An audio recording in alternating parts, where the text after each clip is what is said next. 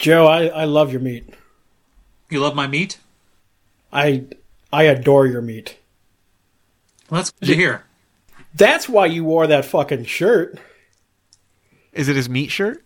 It's his barbecue sauce shirt. Oh, That so way it wouldn't show the stains. Yeah. What a- look at the big brain on Novak. Planning ahead. Ah. I don't know if you want to put a put a rabbit quack over that f bomb, or if we're just going to let it fly. you're good. um, but uh, Open up the whole series with the F bomb.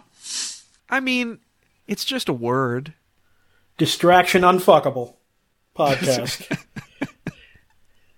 I don't listen. Can I specifically not have that be the title? I'm trying for the opposite.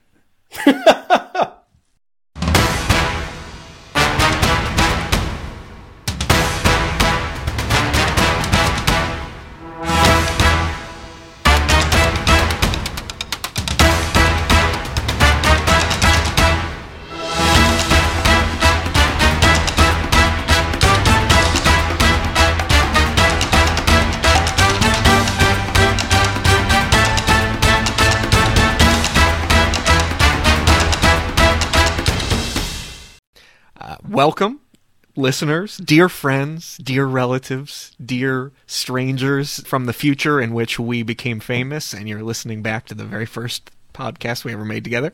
This is Distraction Impossible. Each episode, our mission is to find the things in life that best distract us from the impossible reality of 2020 and beyond. I am one of your hosts, Nick. I am joined by my best friends that God has put on this green and brown and blue earth, if globes are to be be believed. Uh, why don't you guys just introduce yourselves, please? Oh, okay. And I'm and Joe just Novak. crickets. Nope, nope. Just I got crickets on the very first fucking thing I said to you guys. Let Joe, the record Joe- I pointed at my webcam. you did. Joe, I absolved myself of responsibility. why why don't you go ahead and uh, uh, start us off there, bud? I'm Joe Novak. I'm a, an associate of Nick Tyler's. I've known him since the third grade, which was uh, 1997. And uh, it's been a wild ride ever since. Some legal encounters, some uh, some things we'll get into, I'm sure, at some point down the road. Hey, everybody, my name is Matt Zadell. Uh, I have known both of these gentlemen since, uh, we're going to say middle school, although I did first meet Nicholas here at a sixth grade Bandorama concert. No, Where he came fifth grade. from- Fifth grade. I will stand corrected, uh, and that was fifth grade, uh, where Nick came from the fancy school that was allowed to play on their drums, and I had to play on my pad, and I resented him uh, for about the next nine years over that fact, and eventually I got over it. Uh, Joe was uh, an associate of Nick, and there was really no avoiding becoming as entangled with Joe as I have been any other person in my life. Why don't you give us a little? Uh, who is Matt Zadell? Give us give us the quick and dirty version. Yeah, so uh, growing up in Cleveland, living on both the east, south, and west sides of town, uh, going to school there, going to college in the area, studying music and percussion performance.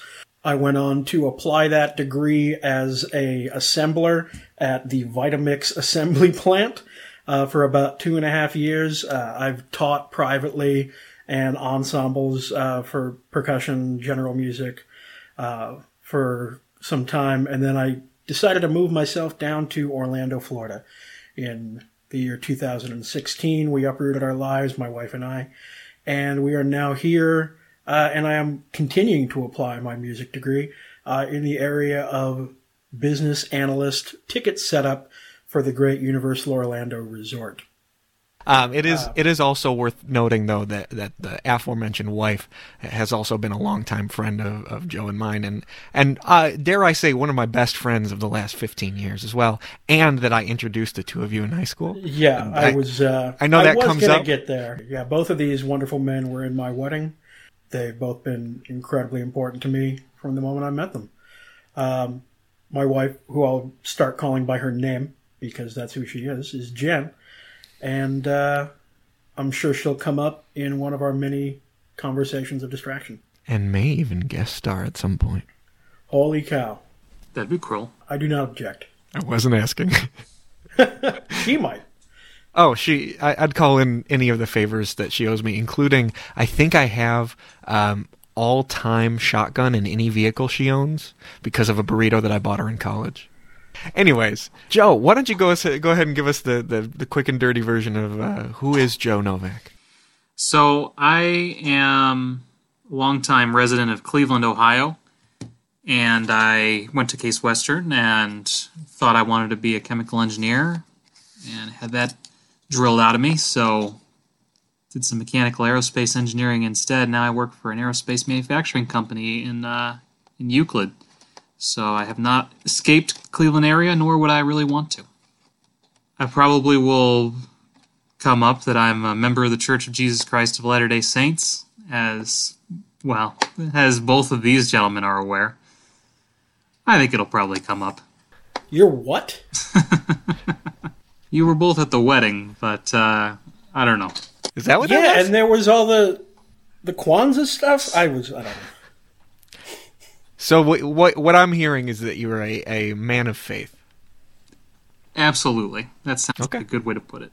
Uh, uh, there there is no judgment here except for uh, people that disbelieve the coronavirus is real. Uh, I think that's that's the limit I will set of I will judge those people openly and freely.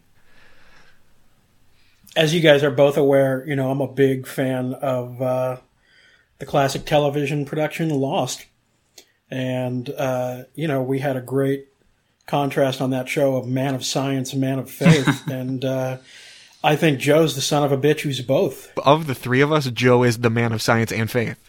Yeah, I don't know what the hell we are, but We're comic relief. both. One of you's the smoke Yeah. monster, but Uh, why don't you go ahead and, and tell us about your lovely wife, Joseph? Oh, Amanda is my wife. Actually, today is our one year anniversary. Um, so that's been kind of a, a blur of a year, especially in 2020 with all the various things that have happened. But she is a children's librarian working at the Southeast branch of uh, Cuyahoga County Public Library. Um, she's moved around the, the country a lot more than I have, so she's lived in Chicago and uh, Ripon. Um, is that the city?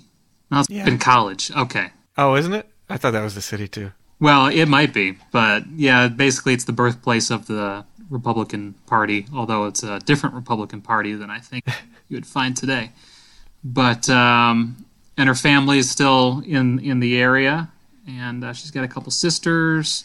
But I think that uh, I found the best Picciarello. So Now I have a Oh, please, I have a confession. please. I met Amanda at the wedding, like the week of the wedding. Yeah. Or did we meet earlier than that? Okay, so I've known her for a year now. I was in your wedding, uh, in the wedding party. I, at the end of your intro, there have just learned how her maiden name is pronounced. oh, Picciarello, yeah, There it is. Yep. yeah, it's a doozy. She's she was excited to transition to something a lot shorter, easier to say. Two C's and even more I's. hmm I am Nick, Nick Tyler, for those keeping track. I don't know. You guys put your last names in there, so I suppose I'll follow suit. Uh, the problem with, and the reason why I don't often call myself Nick Tyler, is I am cursed with two first names, as, you know, one being a first and one being a last. But, uh, so throughout my life, people have just referred to me as Nick Tyler, no matter what the circumstance, no matter what it is. Um, so I, I generally just call myself Nick. My name is actually Nicholas. I was named after famed uh, Academy Award winning actor Nicolas Cage. My parents really liked Valley Girl and, uh, what, what the fuck's the other one? Not, uh, why do I think almost famous? Raising Arizona. Raising Arizona. Raising Arizona. Uh, they really liked those movies, and if I was a girl, I was going to be named Tabitha. So I think I, I uh, thread the needle there pretty pretty well. Um, I'm also from the Cleveland area, as these gentlemen are. As with Joe, I stuck around. Uh, went to college at Case, lured Joe here so that he could Mm. make the same mistake I did. Thank you. Degree, uh, a dual major in economics and political science, which I eventually made use of by starting as a. Uh, we were phone punching bags. I think that was our, our initial title when I worked for the IRS. We were there to be beat up by anyone for any reason, with any issue that they may have had with the Internal Revenue Service. Luckily, I clawed my way up and out of there, uh, made my way over to the Department of Defense. They in no way sponsor, know about, care about, or in any way agree with, disagree with, have any knowledge of this podcast. So, for legal purposes, they have no relation to this work whatsoever or anything that may ever spin off from it. Um, I'm a financial analyst in the Defense Finance Accounting Service, which is pretty much as boring as it sounds. I am, and this will, I will lead us into our discussion of why we're making this podcast with this. The only reason I'm making this podcast, well, uh, two reasons, but the primary reason that I'm making this podcast is to find a wife I'm hoping that we get famous enough that we have fans that just throw themselves at us because, as the only single member of our trio here, that means by default they're all going to come my way. So I'm just really looking forward to, to just our fame and fortune really filtering down more directly to me in terms of romantic attention, if that makes sense to, to you fine gentlemen.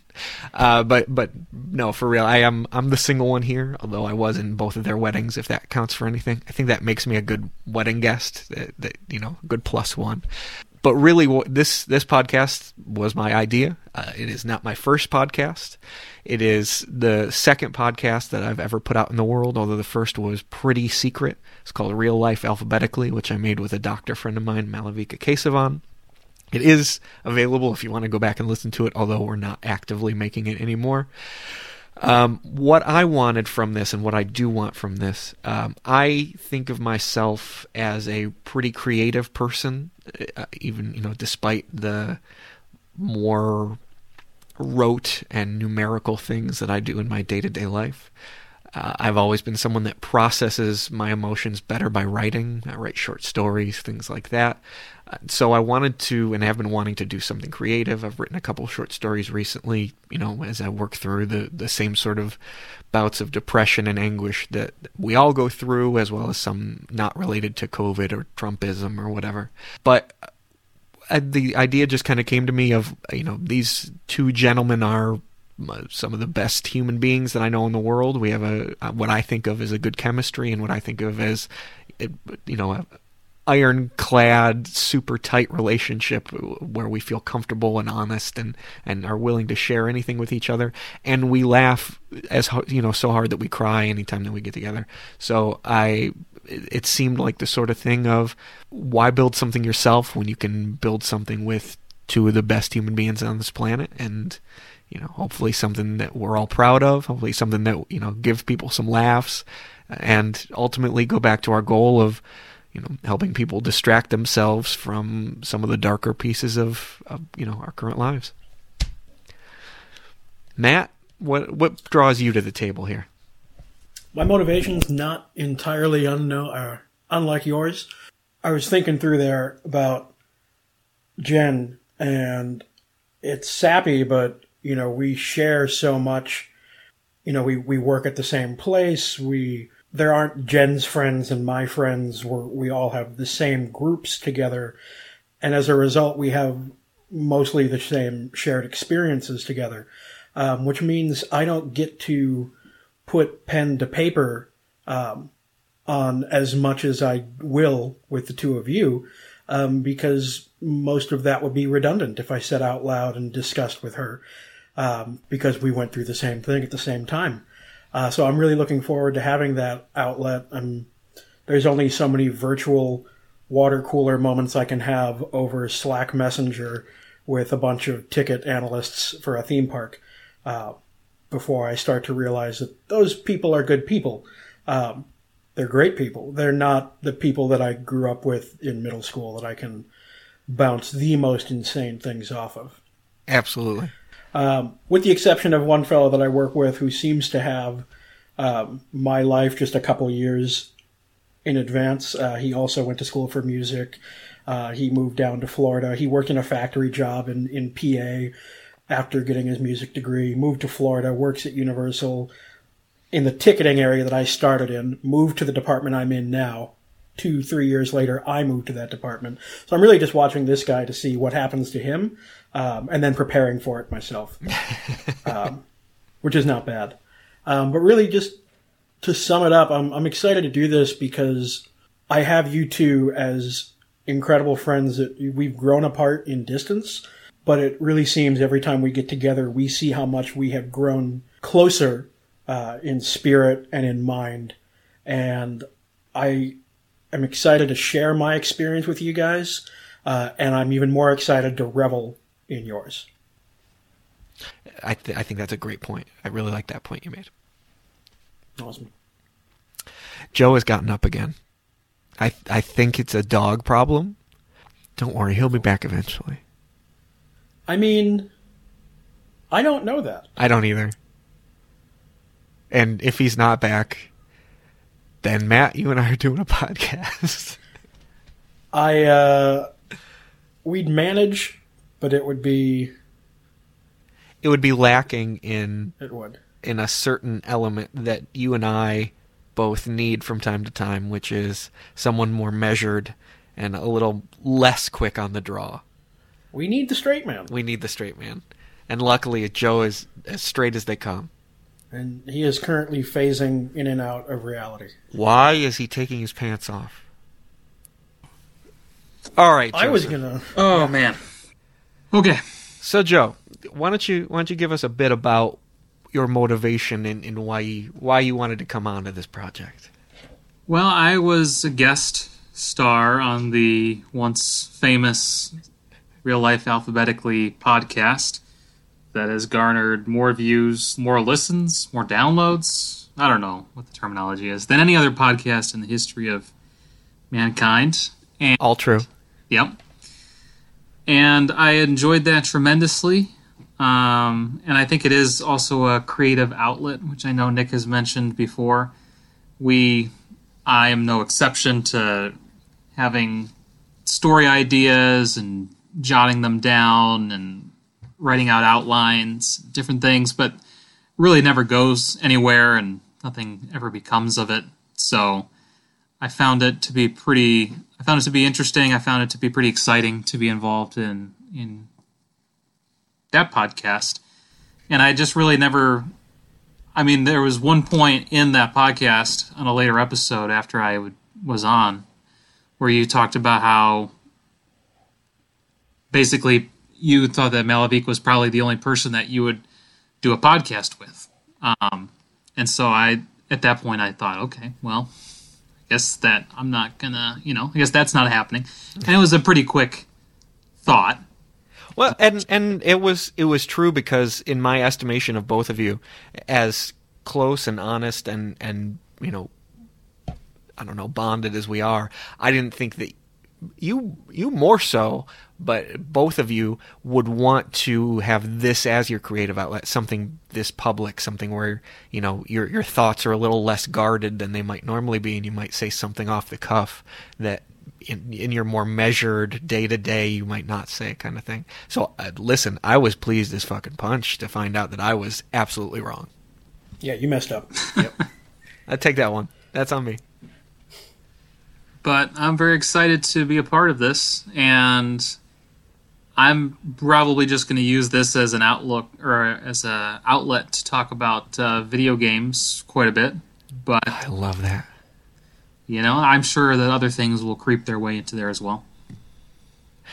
I, I think it is worth saying, and we don't have to go around for this one. But when we talk about distractions, what you know, we're we're you know quite a bit into the episode now. If you're listening to this, distraction can mean anything. It can be a, movie you watch, you know, to the escapism kind of thing, TV show that you're binging.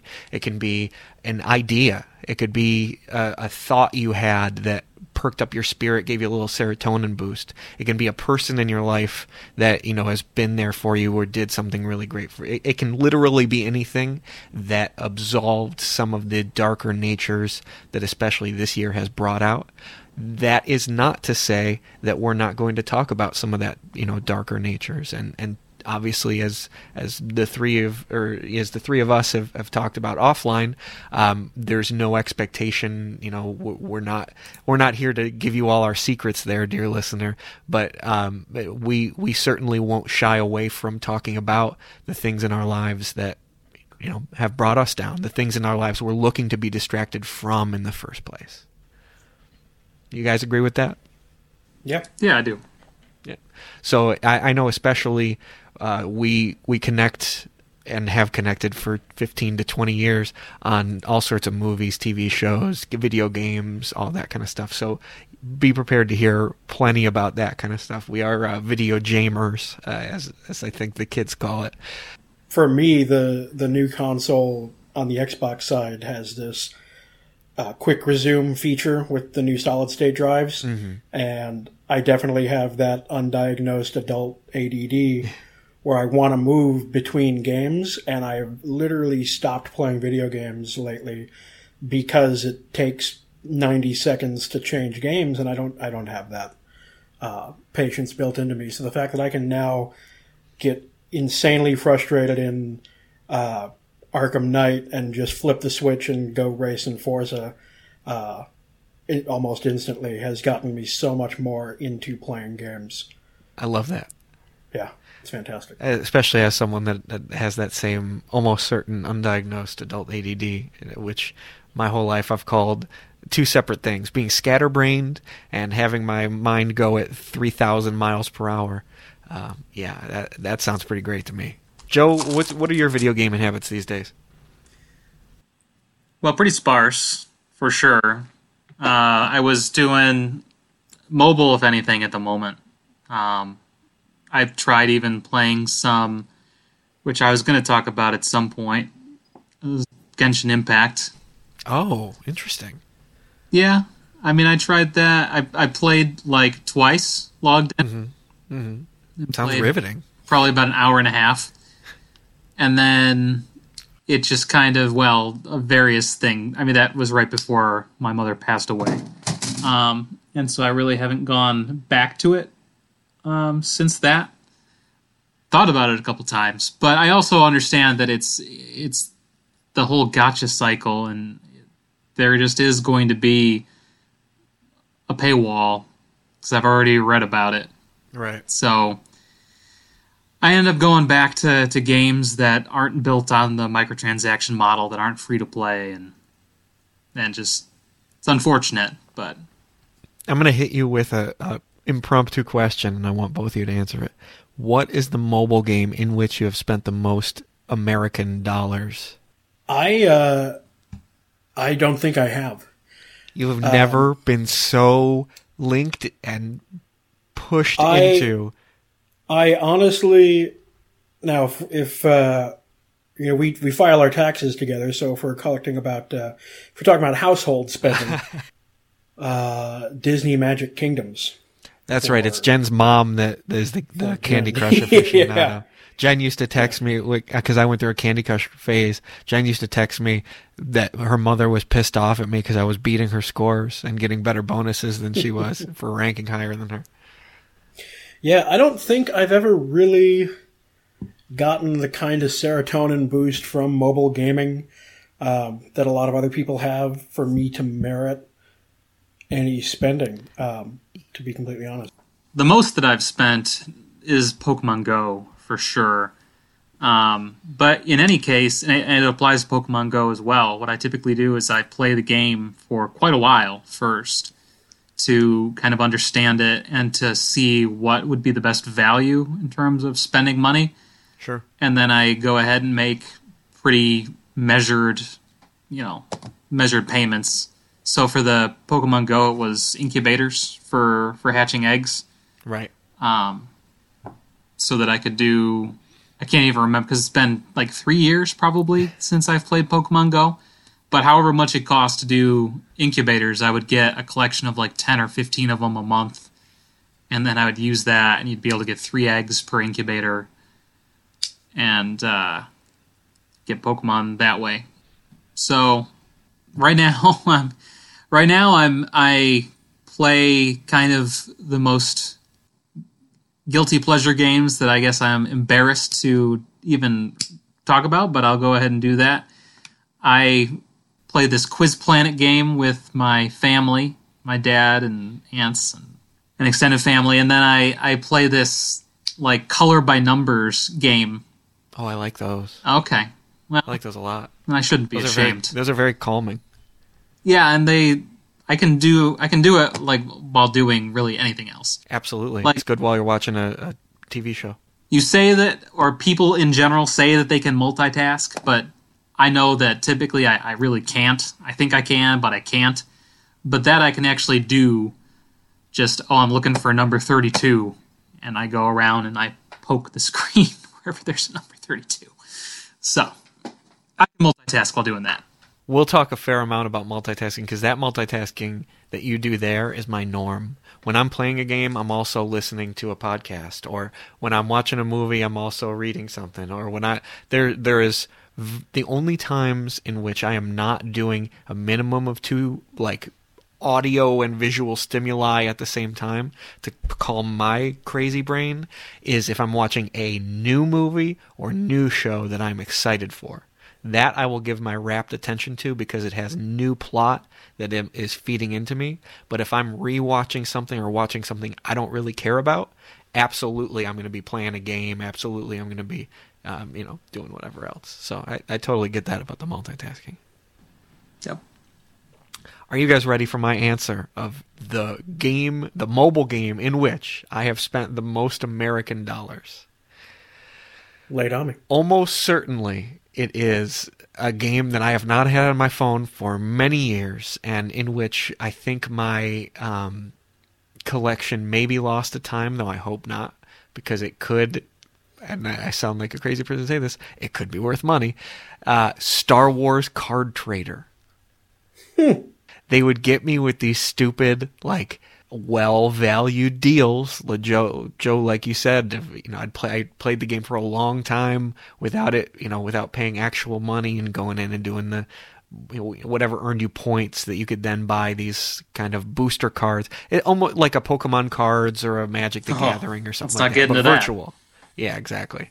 Um I, to the point where there was this this was early on in the game's lifetime and this is five years ago i think there was this rare set of virtual cards that i really wanted to finish it was the rogue squadron set and not only was it rare like it was like these rogue squadron red elite cards that even though they weren't physical cards i was still getting the serotonin boost of collecting them uh, which I I think that was the only set of anything that I completed. And for a while there, even the virtual set of those cards was going on eBay for like hundreds of dollars. Because within the the app, or within the app or you know quote unquote game, there was trading, there was you know collecting, there was all that kind of stuff layered into it. So that kind of layered on the serotonin boost even more of like, oh, these virtual ones and zeros are actually worth money, even though I'm the one putting money out there to get you know it's it's I'm not the smartest person in the world when it comes to those weak moments, but uh, yeah, I, Well, I'm not people do ashamed to admit I've been caught in those cycles. I mean, I'm a sucker for anything that uses the value proposition, it pays for itself, which is always a lie. Uh, and just the thing that comes to mind is really the one area I have spent American currency on virtual experience, and that's uh, the last entry of Call of Duty Modern Warfare. um, I got caught in the cycle of uh, the Battle Pass. Battle system Pass, yeah, I knew it. which it's you know I, I talk myself into this idea that okay I'm going to spend fifteen dollars once, and with that fifteen dollars I'm going to play and unlock enough points to then buy next seasons. And I actually kept up with that for a few seasons where it did in my brain pay for itself, but no, I paid for it and I got it. That's that's the end.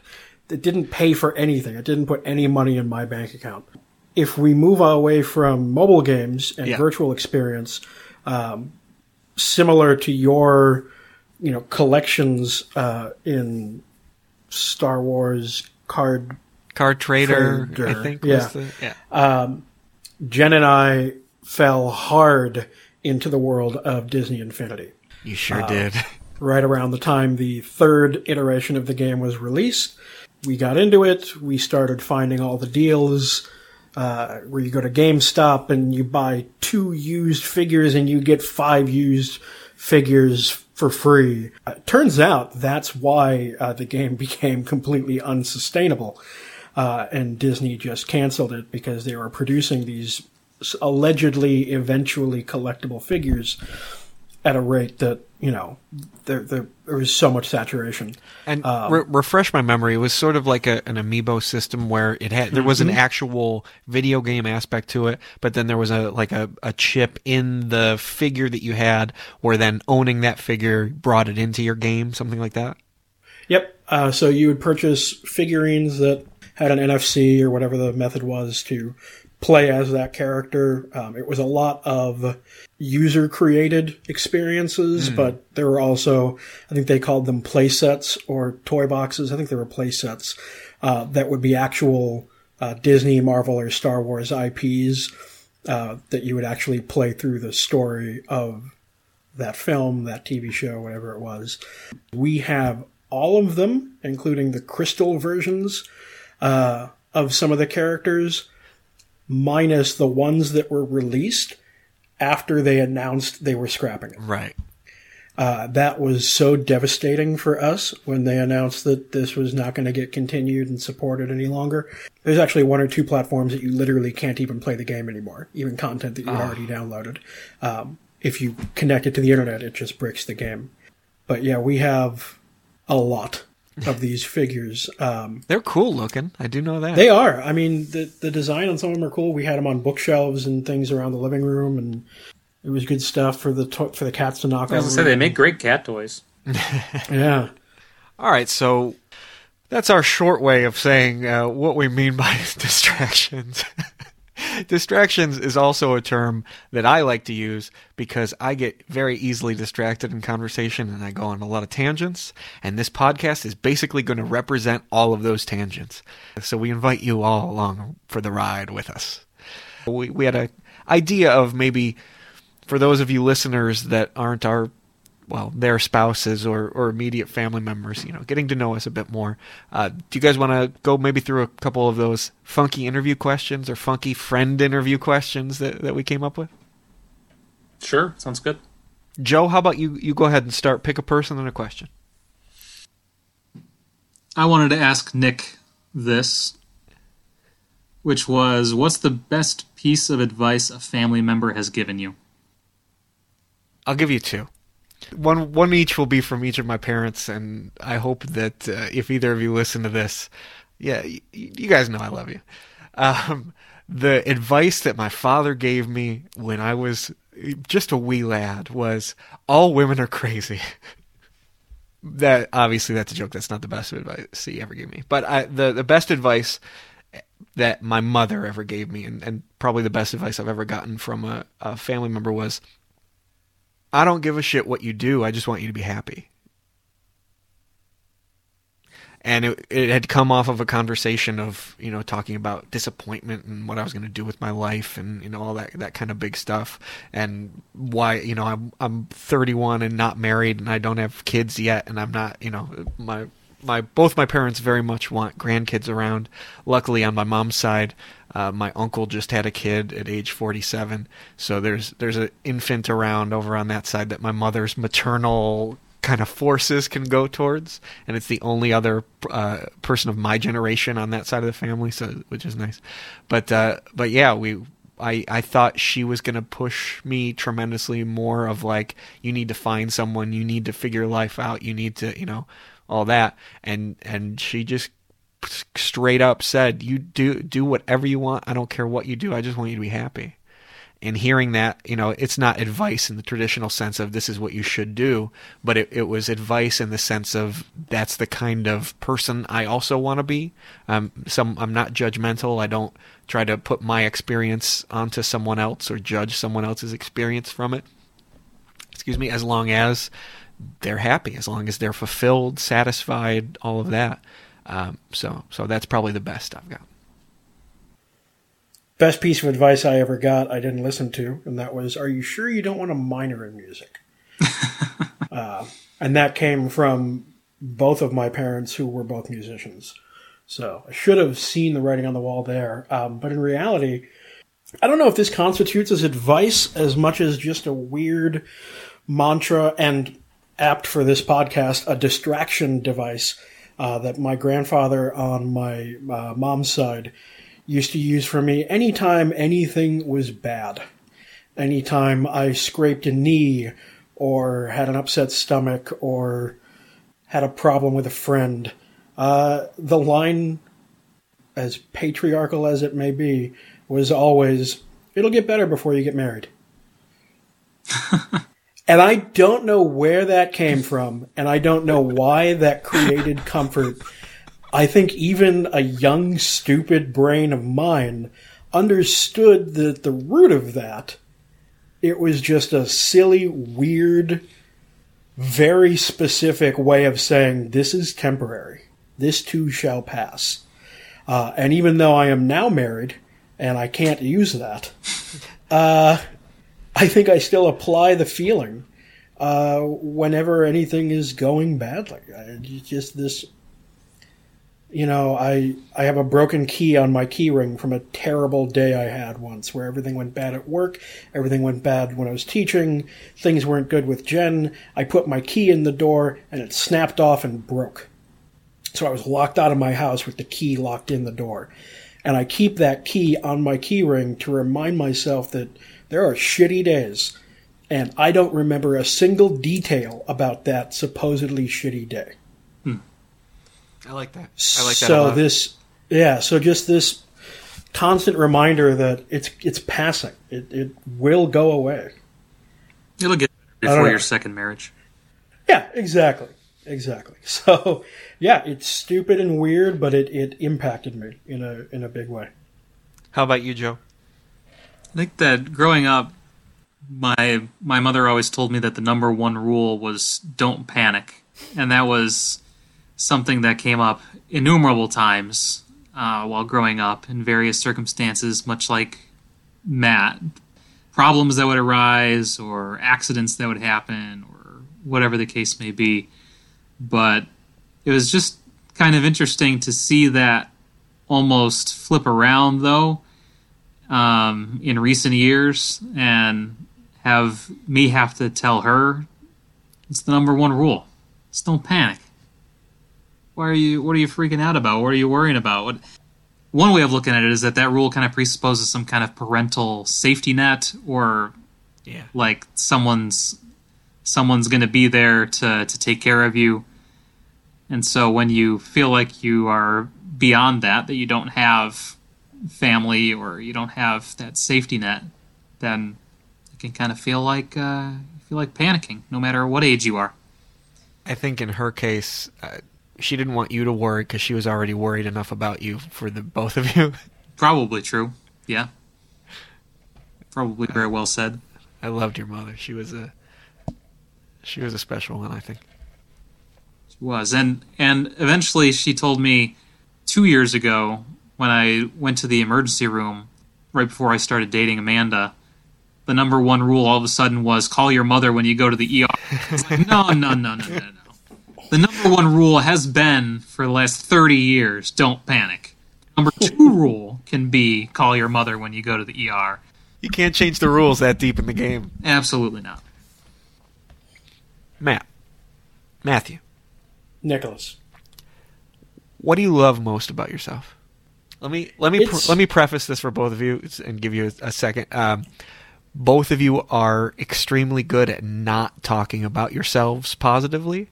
Uh, you are not braggarts in any way, shape, or form. You are not narcissists in any way, shape, or form.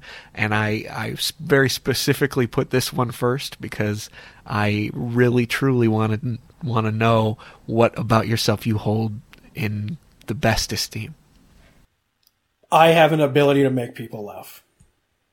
And if I, of all the things I can do, of all the things that I feel like I bring to a table, if I woke up one day and that was gone, uh, that would hurt the most. If I suddenly couldn't speak, if my hands were severed from my wrists and I couldn't play music anymore, all those would be terrible. But if I couldn't make a room giggle at something absolutely stupid. And I know this sounds weird because thus far, and I don't know what the magic of editing is going to do. This this recording has been on the heavier, more serious side. A little dry. Um, but mm, an ability to make people laugh, smile, happy. Um, that is what I like the most about myself. Joe, how about you? What do you love most about yourself?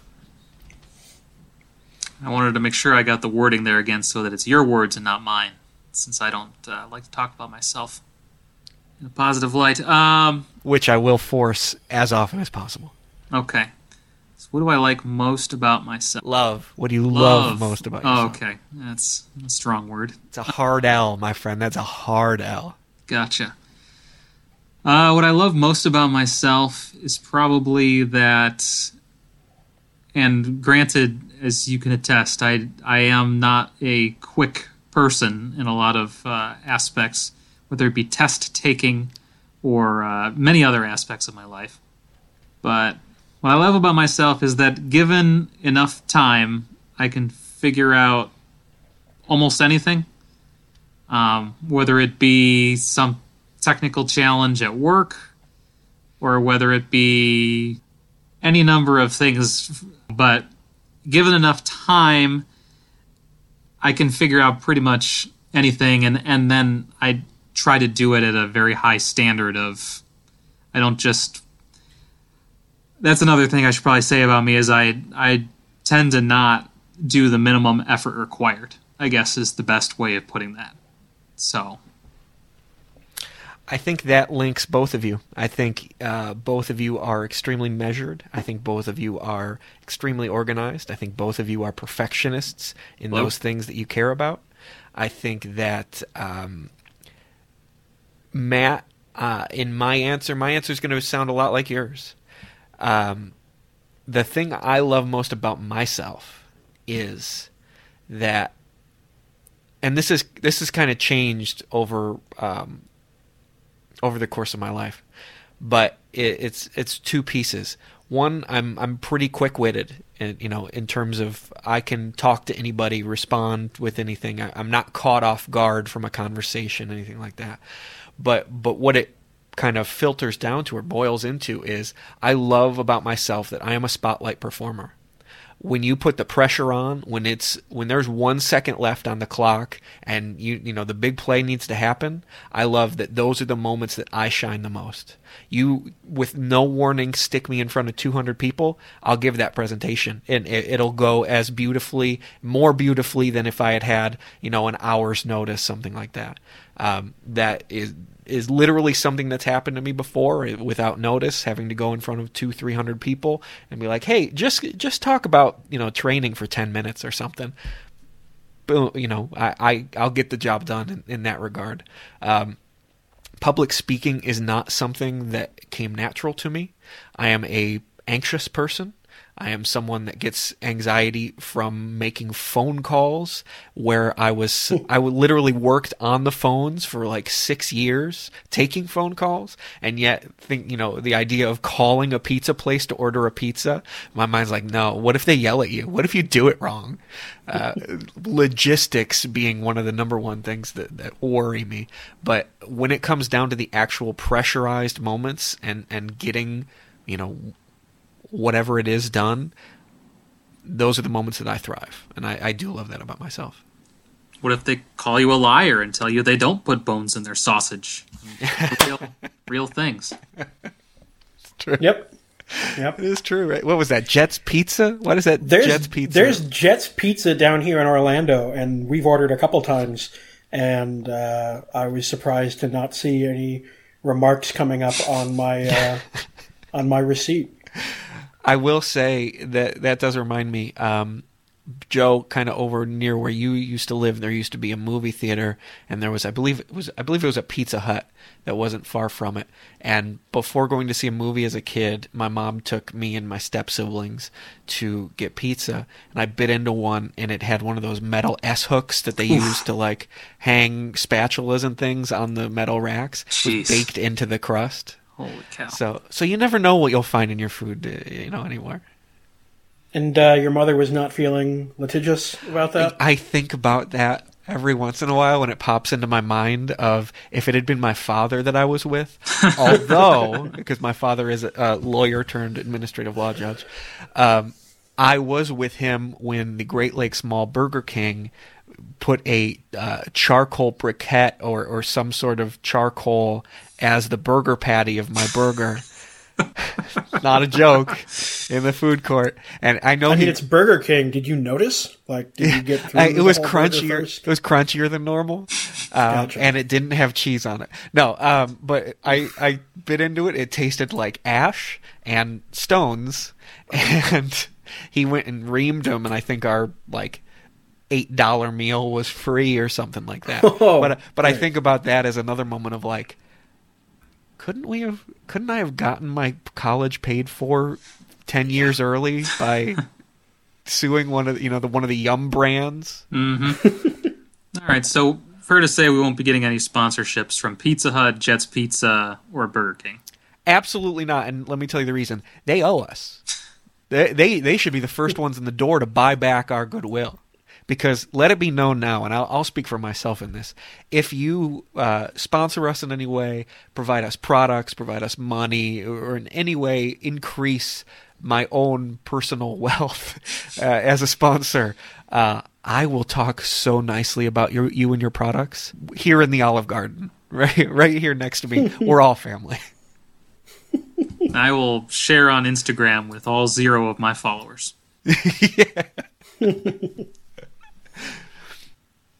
I want to know what song both of you absolutely hate. This one was a was a question of my own creation. So uh, let's start with Joe. Okay. Now, something that people will probably learn about me is that I, I enj- I mean, music is good, music is fine, but I am not into music as much as other people are. This this is a big point where Joe diverges from Matt and I. Indeed. So, a song that I is it hate? What is it? Hate, abhor. Yeah, there's you. You turn the radio off when this one comes on for sure. The problem is that I don't really have much of a musical identity of my own, or perhaps I've gotten a little bit of one within maybe the last five years or so. But really, it's been all about my parents and what they listened to while I was a kid growing up, just kind of assimilating that musical identity. and you raided my father's CD collection. Oh, absolutely. I needed his uh, Aerosmith and his ACDC CDs. Yep. But what would I turn off? I don't know that I'm going to be able to give you something that I would just turn off, unfortunately. I hate to That's okay. out here, but That's okay, Matt. How, how about you? You got a you got a song that you just absolutely can't stand? Yeah, this was ingrained from my dad. Um, not a country music fan, but I can tolerate a lot of country. I don't like when we start getting into the arena style country artists. You, are you like me? Do you like more like the Johnny Cash, Waylon Jennings, old Yes. style country, Hank Williams Sr. Exactly, and almost getting into like the bluegrass side of things. Willie Nelson, and yeah. and then you hit like Uh, 1970, and it's like, nah, I'm good. a specific song, I will chuck the radio out the window uh, when "God Bless the USA" by Lee Greenwood comes on. It we left Cedar Point during a fireworks show when "I'm Proud to Be an American" started playing. This is not meant to be a political statement in any way. Uh, just that song makes me want to die. Um, for your country? no, mm. for the great nation of Canada. Oh, Sure. Canada. Beautiful. I love Canada. What a, what a country. So yeah, uh, that is the song that I I will turn the radio off. I'll sing you a bit of mine uh, because they won't uh, ever find this podcast, so it won't matter, and it won't sound anything like it because my voice is shit. Are you ready? Because Matt, you'll know it. Joe, you won't. Is I'm it the South High Alma a perfect person. Oh, I'm familiar with that. There's song. many ways. I fucking hate the reason by Hoobastank so much. I I have no words for it. It just makes my my skin crawl. Um, it's a bad song. It has bad. The, the the lyrics are bad. The music is bad. It's too slow. The music video is stupid and awful. It got overplayed back when there was a VH1 Top 20 video countdown. I assume it came out when we were in middle school. That would be my guess. Early 2000s. Um, I just hate it so much. I hate everything about it. Uh, another song that I grew to hate after working at Vitamix and they would play uh, radio uh, over the factory floor is Bittersweet Symphony. I love the, the Verve? verve. Thank you very much. There's a reason this specific song, though, uh, stands out for me, and it was because someone pointed out that the string melody or the string accompaniment that happens underneath um, literally never stops. Yeah. It is the exact same thing for the entire runtime of the song, and uh, I, I can't, I can't abide that. I do like that song. Although I often will turn it off because I have, and not to speak ill of, of you know this term that we've now used a couple times. I have music ADD. Of there's very rarely do I listen to an entire song. I, I almost never make it through an entire song. I'll I'll listen to five seconds if it's a song I don't like, thirty seconds to a minute to two minutes if it's a song I do like, and then I, I want something else, or it's it's just not the vibe I'm feeling. So, Bittersweet Symphony is a song to me that is too long. I'll get what I need from it from like the first two minutes, and then I'm I'm moved on. I mean, the repeating part, you can get what you need from it from the first five seconds, and then you just control C, control V. Well, and then it, it wasn't help. It wasn't helpful that the sound system at Vitamix was terrible in a Oh. giant booming warehouse. Sure. So most of what you could hear was just that part. it was rough. Joe, why don't you go ahead and tell us about some of the things that have distracted you recently? Some of the stuff that's distracted me most recently, especially video game wise, would be Pokemon. I am a Pokemon aficionado, as I have been for a couple decades now. They got their claws in me early and have never let go. Will you please tell the story? I maintain that we went to Toys R Us and we were looking for Pokemon because the which I now realize looking back at it, the brilliant marketing strategy was that they released the anime however many months before the games were even available in in America to try to drive up interest. So I'd already been watching the anime, I presume, at that point, and heard that the games were coming and so we went out to look for them. We asked one of the workers there, the sales associates at Toys R Us, and he said something to the effect of, "What what is it called? Poke Pokemon Pokemon? We don't have any games about poking men." And like I said, it seems it sounds so absurd now. Uh, after the franchise has made two hundred billion dollars, but that's how I remember it. I, I heard it not that far off after that, so I've I've long held as well that that is the absolute God's honest truth of like an eight year old Joe going with his mom and, and being told that they don't have any games where they poke men. Mm-hmm. I, it, that's just so near and dear to my heart. I I just I needed that to be shared, so I appreciate you. Oh, absolutely. So the most recent games were Pokemon Sword and Shield, and I just wanted to talk a little bit about that and why I still think that Pokemon Sun and Moon or Ultra Sun, Ultra Moon are the gold standard of the best that the Pokemon franchise, the, the core RPG games have been. And that's mostly comes down to story. And another thing that they do very well is because they're trying to really do a, a very stylized aesthetic for all the different areas, all the different cities. Um, they segment things off, so it's not all part of the one continuous open world, which seems like it's kind of seems like it might be kind of uh, like a demerit against them. But if you have a, a whole open world where everything's blended together, then there's some limitations to how like fantastical you can be with your world building design, unless it's truly gigantic, Sure. uh, Mm-hmm. like a Red Dead Redemption Two or something, Sure. which Pokemon's not going to be. Um, we all understand that there's kind of a conceit to the Pokemon games, in that it's like a five, six. It's always a five, six year old protagonist that goes on to save the world from whatever some kind of cataclysm.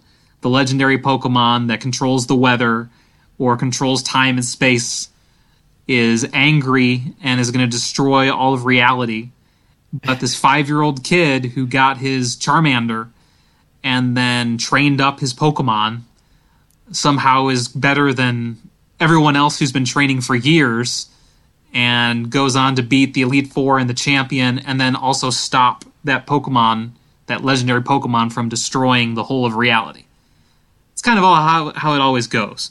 Right. Well, in, in this game, as you're kind of going along through the story, there's just time after time when the current champion, whose name is Leon, and some of the other main characters are running around, and you're all trying to figure out what's going on with the, the sword and the shield and the legends of the the legends of that region. Which at first you think it's just a sword and a shield, and then you realize the sword and the shield are Pokemon themselves and all this but they they go time and time again into okay the grown-ups are going to go handle this you kids just continue on your gym challenge adventure. And that's incredibly frustrating. Yeah. there's there's no point of the team rocket game corner where you get to celadon city and you go into the casino and holy crap the mob has infiltrated the game corner and you need to go take down the mob team rocket. And you go through this whole little dungeon in there of beating people.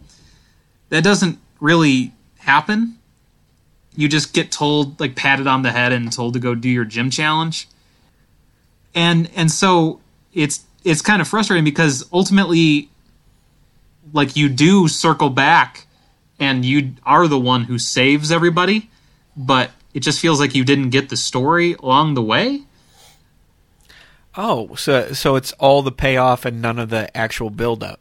right That's very strange. Very little build up Do you think that was just an attempt by the creators to make a more casual experience that you didn't have to follow too deeply? Just kind of Now there was there there there were little bits and snippets, but it was basically down to cutscenes. It was less of telling the story through entire areas, like like I'm talking about in having to go into the game corner and beat Team Rocket or go into Silph Co or subsequent games, and more just okay, we're at the statue now of the sword and shield being wielded by the hero of legend, and so we have a little cutscene where we talk about it, and then oh, there's like an earthquake sound and some trouble's brewing. And then the, the adults are like, we're going to go take a look and see what it is. You keep going on your gym challenge. I think what it was is they were trying to actually distinguish it from pre, because these adventures all kind of play out the same way. Hmm. And so it probably is best illustrated by in, in Sun and Moon, there was this town that was taken over by Team Skull where the actual town itself is all graffitied over. Even the Pokemon Center, which is usually a safe haven, you go in there and they battle you, and then they'll heal your Pokemon, but you actually have to pay them, like again, paying the mob or something. It's actually, you know, a three dimensional city that's been taken over in this way, and there's debris and it's it looks like I said graffitied and like they've been rioting almost, and there's just destruction. It's pretty cool. wow. Well, in this city, they go in in in Sword and Shield. They have kind of a similar area, but because they didn't want to repeat that same idea, they turned it into just a two dimensional like side scrolling thing, where the city is you walk into it and it's just a screen that you walk from left to right, and oh, Lord. pe- people jump out and you fight them, and then you walk from left to right a little more until you get to the end where the gym leader is, and then you fight him. And it's like, what a waste of a city. Like, Right. It's not a city. It's it's just this two dimension. It's like turning it into a Mario game. It's a green screen. Yeah. And I think that they didn't want to repeat. They thought this is too much of a similar idea to what we did in Sun and Moon. So we're not going to have it be this entire city that's been taken over and has been ransacked and looted and pillaged and whatever. We're going to make it different. And, and they made it different in a way that I thought was just really not very satisfying. I I love your passion for Pokemon, and I I myself do have a passion for Pokemon, despite the fact that I have not played or been involved in many generations now at this point.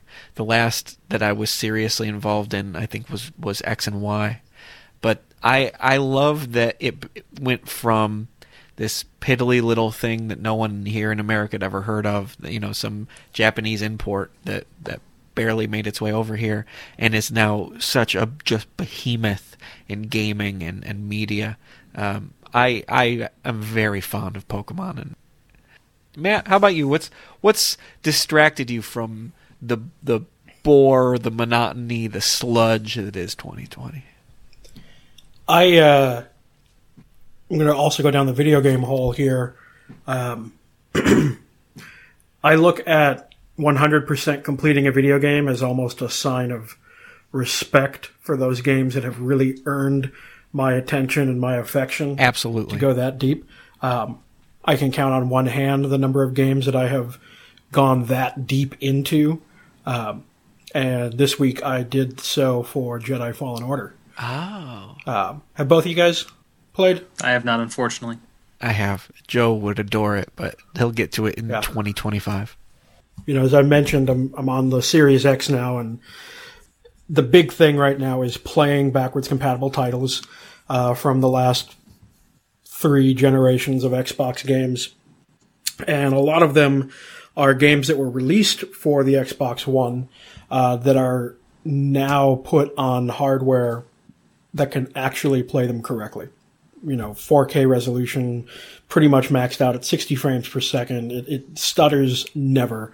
Uh, load times are instantaneous. The game just feels so much more fluid that I'm in, I've enjoyed it more than I ever have, and that was a big part of what pushed me to find every secret, every um, force level up, every uh, little canisters you get from BD one. All the lightsaber crystals, all the cloaks. Um, every all the- all the yeah exactly. Um, and it's been fantastically rewarding. Uh, i really enjoyed playing through the game again and playing through the game this second time this is the first game i've ever played that is a really a parry based action game yeah, you're not much of uh, a Dark Souls kind of guy. no, and uh, the first time I played it, I didn't get it. Um, I understood there was a button to block. Uh, I understood that if I held that button, I could block a certain number of hits until I took a certain amount of damage uh, to the blocking mechanism, and then I would start to take health damage.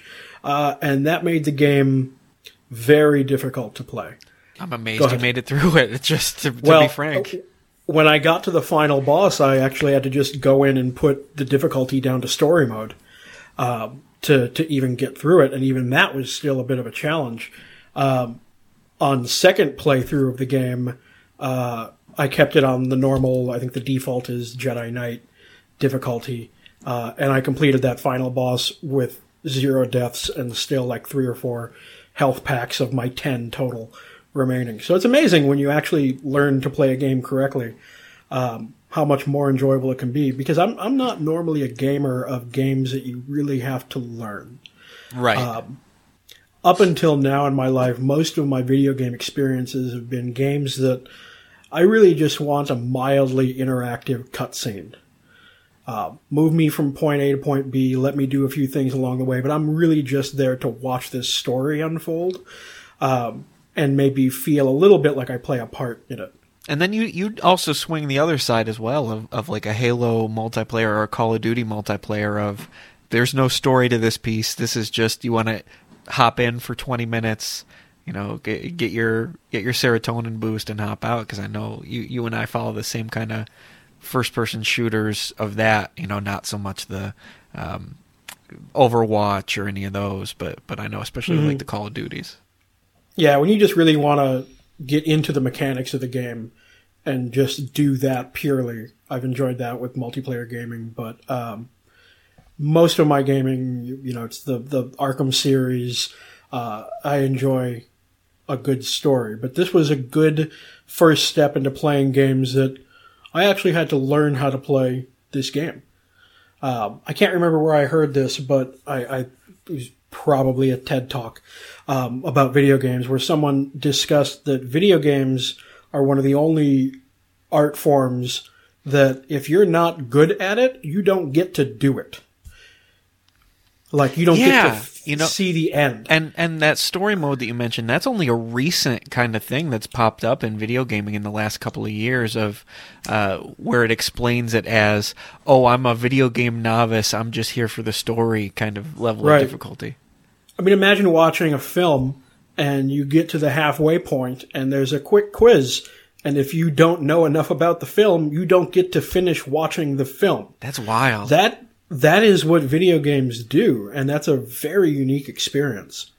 Um, and I really like thinking about it that way. It rewards you for being good at it by giving you the rest of the story that you paid fifty nine ninety five for, uh, but you only get to see it if you're good at it. I, I think you may have just explained the popularity of video gaming. Yeah. Again, not my thought. I, I don't have a credit for where I first heard that, but it has definitely been a thought that overarched my feelings and approach toward gaming um, for the last how many years since I heard that. Good writers borrow, great writers steal. There you go. Nick, what's been distracting you? Well, before before I go into mine, because mine will all be just kind of quick hits. Do you have any any quick hits that you came up with before? Move to me. No, um, I wish I had more things to build. That's a thing that I really love doing to uh, to pass time. I built a little uh, storage bench creation today that we bought from Bed Bath and Beyond uh, instead of taking a lunch break at work because I had some anxiety about some work stuff. Um, I haven't had a Lego set under my hands in a while, and that's a damn shame. So I need to get on that. But just building, creating, crafting. One of the only things that kept me sane working for two and a half years, third shift at a blender assembly plant was I, I like putting stuff together. Yeah. Learning how to put that together was interesting. For That's sure. fair. All right, so here's here's what I got for you, fine gentlemen. Um, I'm getting back into I I enjoy entertainment cyclically. I sometimes focus on video games. I sometimes I'm watching a lot more TV shows. I'm sometimes reading more books or watching more movies or that kind of thing. I'm I'm moving into a period or have been moving into a period where I'm watching more movies again. I, I made myself a list of older movies, specifically comedies, because I've been looking more in that vein recently. Older comedies that I want to re-explore and watch again.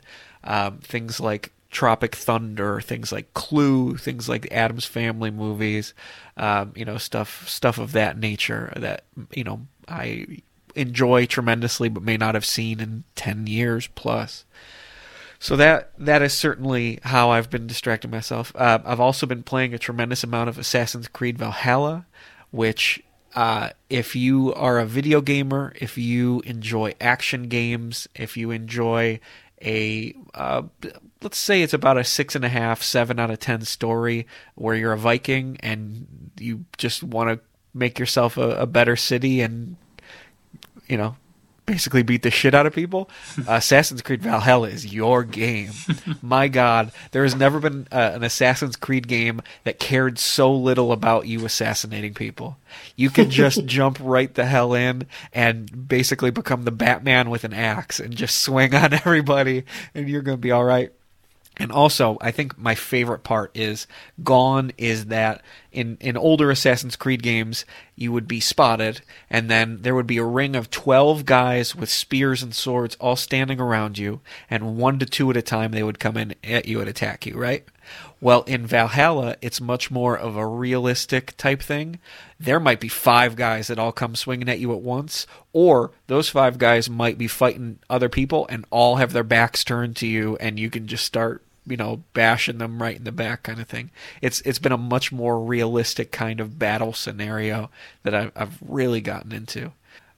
I think most gamers for the Assassin's Creed games play it for the Viking pieces, the Egypt pieces, you know, the the mm-hmm. old the Italian pieces, the assassination pieces, much more than any of the modern day story that kind of fits a structure around every eight hours of it. You pop out of the Animus and run around for 10 minutes and then jump right back in.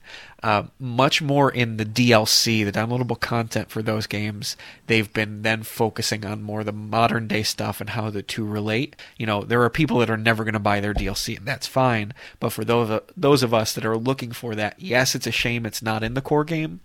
But I've put easily I don't know, 70 hours into Valhalla at this point, and I, I legitimately probably am only about halfway, maybe a little more than halfway through right now. So there's awesome. there's a tremendous amount of content, and, and I've never felt bored in it because they have also interjected all these little tiny, small, weird side stories and side missions and things in a way that's just really enjoyable.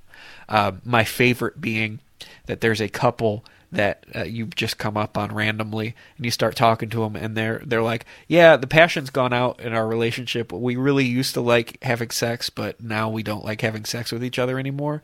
And it used to be great because we would go and raid and pillage and burn cities down and you know we were super horny for each other. And you know that spark is gone. And basically they have you burn their house while they're in it and as as you're burning the house, they're like, actually, you know what? This is working. We're we're we're getting into this. Well, let's uh, we're gonna throw down in the bed. Hey, you want to come join us real quick? And Yikes. I will say that the game is almost entirely like sexless. That even though there is romance, or even though that this is like a minute little side story in it, anytime that actual sex is going to happen, reference anything like that, the game pulls back like it's a Disney movie, you know, totally ignoring a, a curtain comes, you know, that kind of stuff. Uh, Truman Show. I- exactly. but uh, but I, I just that one stuck out to me of like that's just a totally random occurrence that you find. It's a mission that you know maybe five people out of ten found and and did and got a laugh out of, and five out of ten had no idea it was uh, ever there, kind of thing. Uh, they've they've kind of riddled the game with that little stuff where if you go looking for it, you're gonna find fun one way or the other. Um, two uh, two other things that have been distracting me. Um, I get a new couch tomorrow. Nice. Nice. I am so tremendously excited. It's it's almost it's the end of an era. I've lived in this house since about February of 2019 and here we are coming into late November of 2020 and all I've had is a fucking two person love seat. And I am a six foot four gentleman that does not fit my entire body on. I've had so many neck issues. I've had so many, and part of it is laziness, and part of it is because I am uh, my own worst enemy in a lot of ways. I will say I tried to buy a new couch in October of 2019. Uh, I, there was someone I, I was kind of long distance romantically linked with that was coming to visit in late uh, or later in October and I was like, "Oh, you know what? I should finally pull the trigger and buy myself a couch." So I ordered one. I bought it. I paid the money, which was about a $1,000, and never heard from the company. Yikes. Whoa. Not an email, not a word. I got a confirmation right at the moment of buying it because I bought it online, and then nothing, nothing. The only way I didn't have to go through a tem- tremendous amount of work was that after 30 days, PayPal refunded my money automatically because they hadn't signed up correctly for a PayPal account on their side. they were so inept that and I, I like I tried calling and emailing and uh, you know was getting absolutely nothing and then one day PayPal's like hey uh, it's been 30 days and they didn't set up their their shit correctly so here's your money back and then I just considered it ended at that point and was so turned off by the experience that I didn't buy another one this time I went through and I'm like, you know what? I'm to buy from a better company. Uh, and went through, looked at all sorts of couches, measured out my entire house, planned exactly how it's going to fit, you know, exactly how it's going to look, what's going to work best. It's the exact same couch.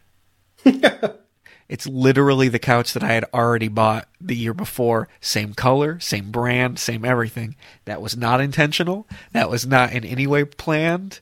Uh, it just, I guess I have a certain couch sensibility. I also think it's the same couch I bought when I lived with my ex in Willowick. Pretty sure that I will have now paid for the same couch three times. It made me laugh first. That was my first reaction to it. And then the second was like, why did I wait a year? Why, why did I, after that one, not just immediately buy that couch from somebody else? Why did I wait a I mean, year? you got you got catfished by a fake couch company. You know, you get burned, you step away for a little bit. Well, that's that's very true. Um, You know, you go on a rebound, you buy an area rug. You know, you don't go right back to a couch. You know, you're young. Maybe you try recliners. You've never tried recliners before. You know, maybe maybe you find out you like recliners too, or or you like both, and so now you have a recliner and a couch. so I should sow my wild furniture oats. I think so. You're young, Nick. You know, you're I am the You youngest of the three of us. yeah. You don't need to lock yourself in. You know, don't buy this couch a ring quite yet. I don't need to be tied down to it yet. If that's what you're into, tie yourself down to the couch. I don't give a shit. But uh, I mean, maybe that's a topic for another episode. there it is. Maybe that's a topic for one of those moments where Joe steps away. Hey, we can do that right now if you'd like. We don't. We don't want his. We don't want. it. No, I'm just kidding. the The only other thing. The only other thing I've got for you, fine gentlemen, is a, an update on something that I've been doing for myself. I have now been for a little over two weeks been doing the keto diet.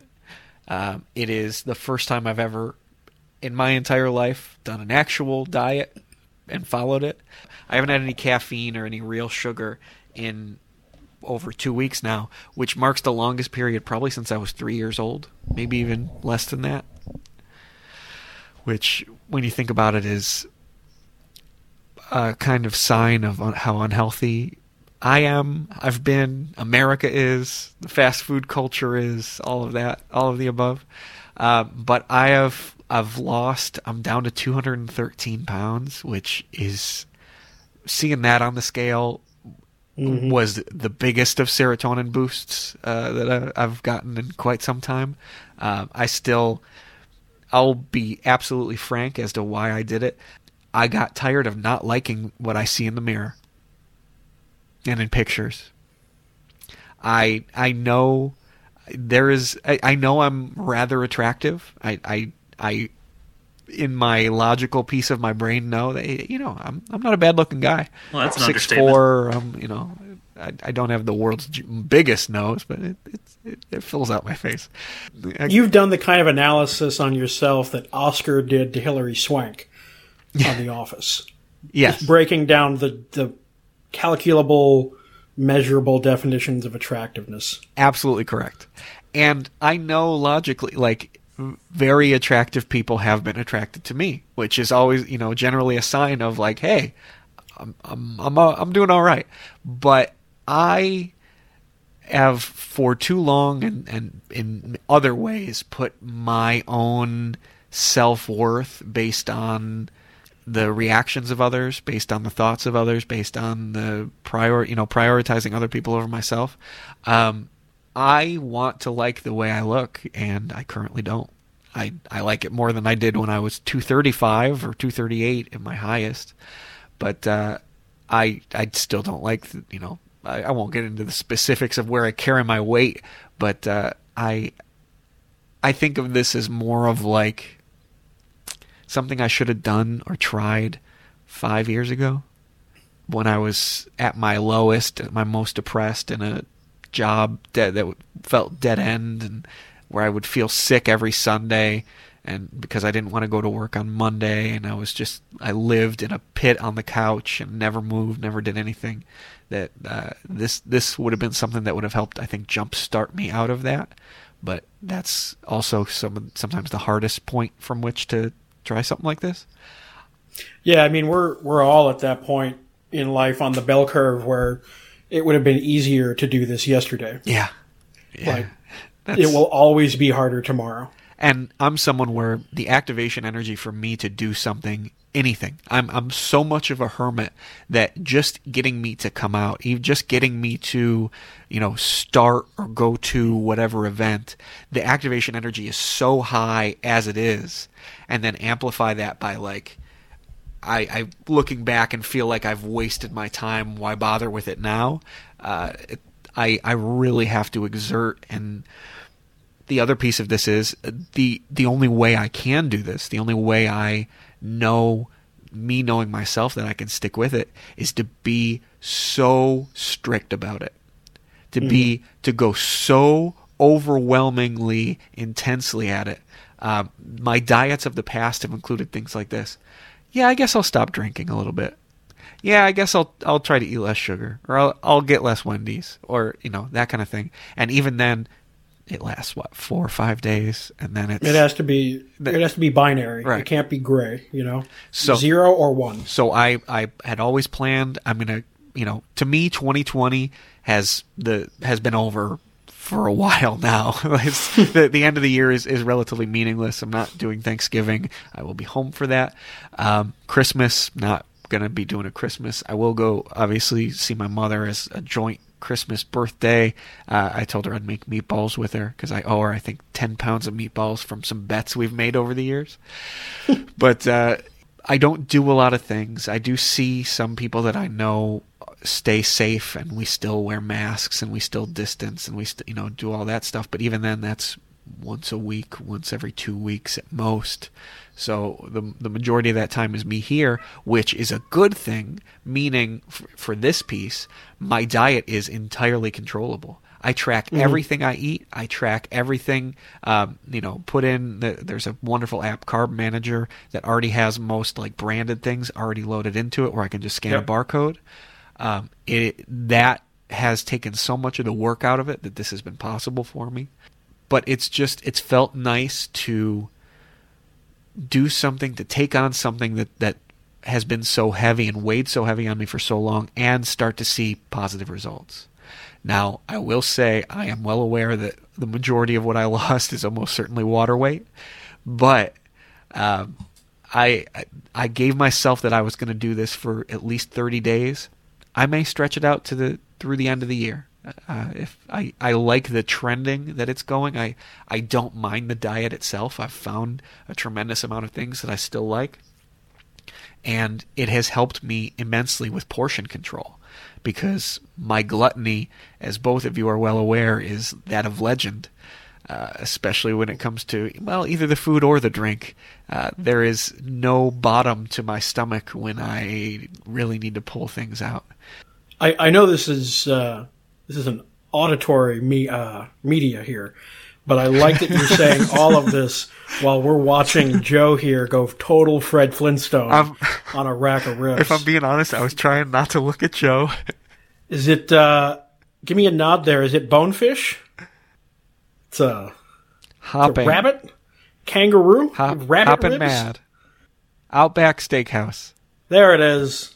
Yeah. I, I, I to full disclosure, I was looking only at Matt and not at Joe because the barbecue sauce on those ribs would not fit into this keto diet that I'm doing. Um, I went and helped my uncle and aunt move five tons of stone on on Saturday, and they had p- some pizzas and some pre-made oh. drinks that were delivered by someone that, that's a manager of a, a Panini's. Oh, no. And I the war crimes, the atrocities that I would commit on a pepperoni pizza right now are unspeakable because that is the thing I am craving most and it, it's I, I could have pepperoni pizza. I could do like a cauliflower crust or like a keto crust and still do some tomato sauce and cheese and pepperoni. But just think of like the greasiest, shittiest, most delicious pepperoni pizza you've ever eaten. I would eat two of them right now. well, I'm super proud of you. Uh, Thank you. Uh, it's it's not easy. I did a little bit of keto last year.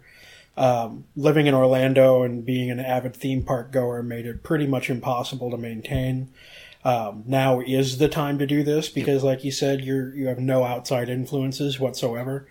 Um, but I approached it, I think, the same way you're approaching it, of uh, Kimmy Schmidt, the unbreakable Kimmy Schmidt, in the bunker with the crank. Yep. I can stand anything for 10 seconds. Yep. And I, I just approached it from, you know what, I can go one day without processed sugar and carbs. And at the next morning, I would wake up and go, you know what, I can go another day without it. And it just kind of went on and went on. And then I went to the Magic Kingdom, and there's no options for you there. So Right. I had a Dole Whip and gave up. Um, but uh, A Dole Whip sounds so good right now. yeah, but no, I applaud you. I mean, you know, I'm I'm unhappy that you're unhappy with your body, but I'm I'm happy that you're on a path to improve that. I will. Oh, thank you very much. That's very kind of you. Um, I will say also part of part of why I'm unhappy is probably, uh, and and I say probably as if it's not a sure thing, related to some of my romantic foibles of the last two years. Uh, of you know, at a certain point you start to internalize. Well, did things not work out because there's something wrong with me? And why why didn't they work out? What what's what's wrong with me? What's every flaw and every fault I've ever seen or could ever see in my character and my per that kind of thing. Uh, I don't know how many more times I have to tell you that I will bone you on that love seat, but I'll just keep taking the rejection. yeah. Uh, it, I hope you don't internalize the rejection like I used to, but. But unfortunately, because the two of you were already taken, I have to find love elsewhere. You'll get there, Brent. I know. Because of this then we'll- podcast. Literally only because of we'll- this. We will complete the triptych, and the two of us will be in your wedding. Well, I mean, let's not jump to any conclusions. I got the jump to conclusions mat, all set up. I know. We already know you're both in my wedding. If uh, assuming I do have a wedding of any sort, I might be with someone that doesn't want to get married or only wants to have a small wedding. In which case, you'll be two of ten people there. Listen, if you get married to the couch, I'll be there. Appreciate that. Matt, do you have any any parting thoughts? Anything you'd like to say before we we say goodbye to our dear listeners? you know, 2020 has been just, it's been the dumpster fire of the millennia. And I think we've all had to find incredible ways to cope with it. It looks like from a couple different fronts that it is easing up maybe as we go into 2021. Um, but I think we're going to come out on the other side of this with some of the weirdest ways to problem solve and cope with future things in our life. And, you know, it's going to be really interesting to see how that completely changes our generation. Um, you know, when we're telling our great grandkids that they really should not have touched that person's hand when they came into the room, you know, what are the things that we're going to have forever because of this year? Um, and I think just getting together with you guys and talking about those things we've used to cope is going to be a blast. Yeah, I definitely agree. And and just uh, as a note to the listener, if that wasn't clear, not every episode is going to be like this, where we're doing you know introductions and that kind of stuff. We wanted to really kick this off with. A, you know a clearer concept you may know one of us you may know two of us you may you know generally know all three of us uh, but we wanted to, to kind of level set of who we are why we're doing this and then kind of give you a little window into our personalities. Uh, the the expectation is that moving forward, we will be much more like the back half of this episode, where you know we're each bringing a couple of things to the table of you know things we enjoy, things that distracted us, and some of the stuff that that we needed to get distracted from or some of the stuff that's weighing on us because we're not we're not going to steer away we're not going to blindly ignore uh, the the dumpster fire in the room if you will to, to continue the metaphor but but yeah I think that's a good point Joe do we still have you with us there bud Oh, I'm here. uh, do you have any any parting thoughts for the listeners before before we wrap this one up and put it in the can in the tin Well, I think this will be an a interesting opportunity for different sides of personality to come out that perhaps some family and friends, coworkers aren't familiar with or haven't really seen before. So, I think I'm looking forward to that. Or I hope I'm looking forward to that. I hope, it, hope it's not a bad thing. But I guess time will tell. Yeah, no, I, I completely agree. Um, I will say thank you for listening, whoever you are. What are, I, I I love both of you gentlemen that are on this podcast with me tremendously, and you listener, I love you too. You're you're doing a great job.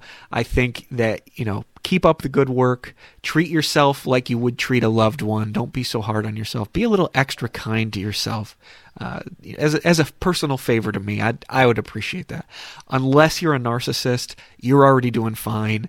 Uh, talk about something other than yourself tomorrow a, a, little bit more and do do the world a favor.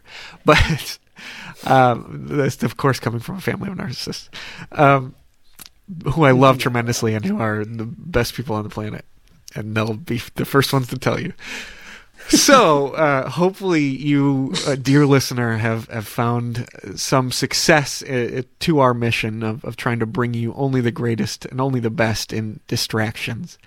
Um, we welcome, and I will say this every time: we welcome, we beg for, we I'm I will grovel on my knees to you, dear listener.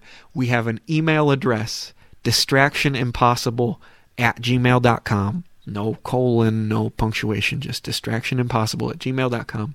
Send us your thoughts, send us your questions, comments, concerns, complaints. We will read things on the podcast. We will take ideas. If there's something you want us to talk about, if there's something you want us to stop doing, whatever it is, we are very open to your feedback. We want to create a warm, and an environment in which the people that you, you've given your time to us and supported us in this, we want to really show our appreciation by listening back to you on that. Really, if you have a very good uh, keto friendly barbecue sauce recipe, oh, yeah. that's all Nick really oh, wants. Uh, some pulled chicken yeah. and some keto friendly barbecue sauce. Oh. Yeah. That's distraction impossible at gmail.com. I would eat one serving of that per meal. but uh, yeah, thank you for listening. We appreciate you. We love you, and and keep fighting the good fight. Love you all. See you later. Peace. Bye bye.